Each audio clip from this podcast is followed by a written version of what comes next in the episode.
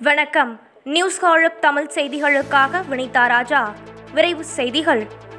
ஒடிசாவில் கரையை கடக்க தொடங்கியது யாஸ் புயல். வங்கக்கடலில் உருவான யாஸ் புயல் அதிதீவிர புயலாக மாறி வடக்கு ஒடிசாவில் தாம்ரா பாலசூர் இடையே கரையை கடந்து வருகிறது. ஒடிசாவில் புயல் கரையை கடக்கும் பகுதிகளில் மணிக்கு நூற்று ஐம்பது ஐந்து கிலோமீட்டர் வேகத்தில் பலத்த சூறை காற்றுடன் கனமழை பெய்து வருகிறது. குஜராத்தில் பனிரெண்டாம் வகுப்புகளுக்கான பொதுத் தேர்வை ஜூலை ஒன்றாம் தேதி முதல் நடத்த அம்மாநில அரசு திட்டமிட்டுள்ளது. கொரோனா பரவல் காரணமாக பனிரெண்டாம் வகுப்பு பொதுத் தேர்வு ஒத்திவைக்கப்பட்டிருந்த நிலையில் தற்போது வழிகாட்டுதல் நெறிமுறைகளோடு நடத்தப்பட உள்ளது ஃபைசர் ஹாஸ்ட்ராஜெனகா மற்றும் ஸ்புட்னிக் வி தடுப்பூசிகளை வாங்க தங்களுக்கு ஒப்பந்த புள்ளிகள் கிடைத்திருக்கின்றன என மும்பை மாநகராட்சி தெரிவித்துள்ளது. ஒரு கோடி டோசுகள் தடுப்பூசியை வாங்க தாங்கள் விடுத்த உலகளாவிய டெண்டரின் அடிப்படையில் இந்த ஒப்பந்த புள்ளிகள் வந்துள்ளதாக மாநகராட்சி ஆணையர் இக்பால் சிங் சாகல் தெரிவித்துள்ளார். தடுப்பூசி தேவை என்றால் முன்னதாகவே ஆர்டர் செய்து முன்பணம் செலுத்துமாறு ஃபைசர் நிறுவனம் மத்திய அரசை கேட்டுக்கொண்டுள்ளது. இந்திய அதிகாரிகளுடன் நடந்த பல்வேறு பேச்சுவார்த்தையின் அடிப்படையில் தற்போது ஃபைசர் இதை திட்டவட்டமாக தெரிவித்து விட்டதாக கூறப்படுகிறது. இதே பாணியில்தான் இதர நாடுகளுக்கும் தங்களிடம் இருந்து தடுப்பூசி வாங்குவதாகவும் ஃபைசர் தெரிவித்துள்ளது. மத்திய புலனாய்வு அமைப்பான சிபிஐயின் புதிய இயக்குநராக சுபோத்குமார் யஷ்வால் நியமிக்கப்பட்டுள்ளார். ஆயிரத்து தொள்ளாயிரத்து எண்பத்து ஐந்தாம் ஆண்டு ஐபிஎஸ் அதிகாரியான யஷ்வால் மகாராஷ்டிரா முன்னாள் டிஜிபி ஆவார். தற்போது அவர் மத்திய தொழிற்சாலை பாதுகாப்பு படையின் தலைமை இயக்குநராக பணியாற்றி வருகிறார். நாடு முழுவதும் இருபது கோடி பேருக்கு கொரோனா தடுப்பூசி போடப்பட்டுள்ளதாக மத்திய சுகாதாரத்துறை தெரிவித்துள்ளது.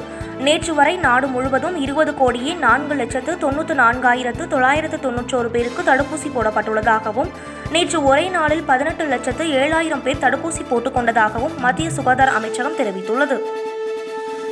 கொரோனா தடுப்பூசிகளான மடர்னாவும் ஃபைசர் நிறுவன தடுப்பூசியும் அடுத்த ஆண்டு இந்தியாவில் அறிமுகப்படுத்தப்படுகின்றன. ஒற்றை டோஸ் தடுப்பூசியான மடர்னா அடுத்த ஆண்டு இந்தியாவில் தடுப்பூசியை அறிமுகப்படுத்த விரும்புவதாகவும் அதற்காக சிப்லா நிறுவனத்துடன் பேச்சுவார்த்தை நடத்தி வருவதாகவும் தகவல்கள் வெளியாகியுள்ளன. இந்தியாவின் சட்டங்களுக்கு உட்பட்டு புதிய டிஜிட்டல் விதிகளை ஏற்றுக்கொள்ள உள்ளதாக கூகுள் நிறுவனம் தெரிவித்துள்ளது.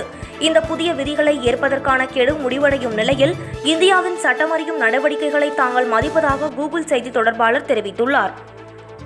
ஆண்டொன்றுக்கு இருநூறு கோடி தடுப்பூசி டோசுகளை தங்களால் தயாரிக்க முடியும் என இந்திய மருந்து நிறுவனமான வகாட் மத்திய அரசிடம் தெரிவித்துள்ளது. முதல் கட்டமாக அடுத்த ஆண்டு பிப்ரவரி மாத வாக்கில் ஐம்பது கோடி டோசுகளை தயாரிக்க இயலும் எனவும் அது தெரிவித்துள்ளது. முழுமையாக தடுப்பூசி போட்டவர்களுக்கு கொரோனா தொற்று அரிதாகவே இருப்பதாக அமெரிக்க சுகாதாரத்துறை அதிகாரிகள் தெரிவித்துள்ளனர். பூஞ்சை தொற்றின் நிறங்களால் அச்சமடைய வேண்டாம் என பொதுமக்களை தொற்றுநோய் நிபுணர்கள் கேட்டுக்கொண்டுள்ளனர். மூன்று வேளாண் சட்டங்களையும் மத்திய அரசு திரும்ப பெற வேண்டும் என முதலமைச்சர் மு ஸ்டாலின் வலியுறுத்தியுள்ளார். கொரோனாவுக்கு பிறகு நம் பூமி முன்பு இருந்ததைப் போல இருக்காது. கொரோனாவுக்கு முன்பு கொரோனாவுக்கு பின்பு என்று நிகழ்வுகளை நினைத்துக் கொள்வோம்.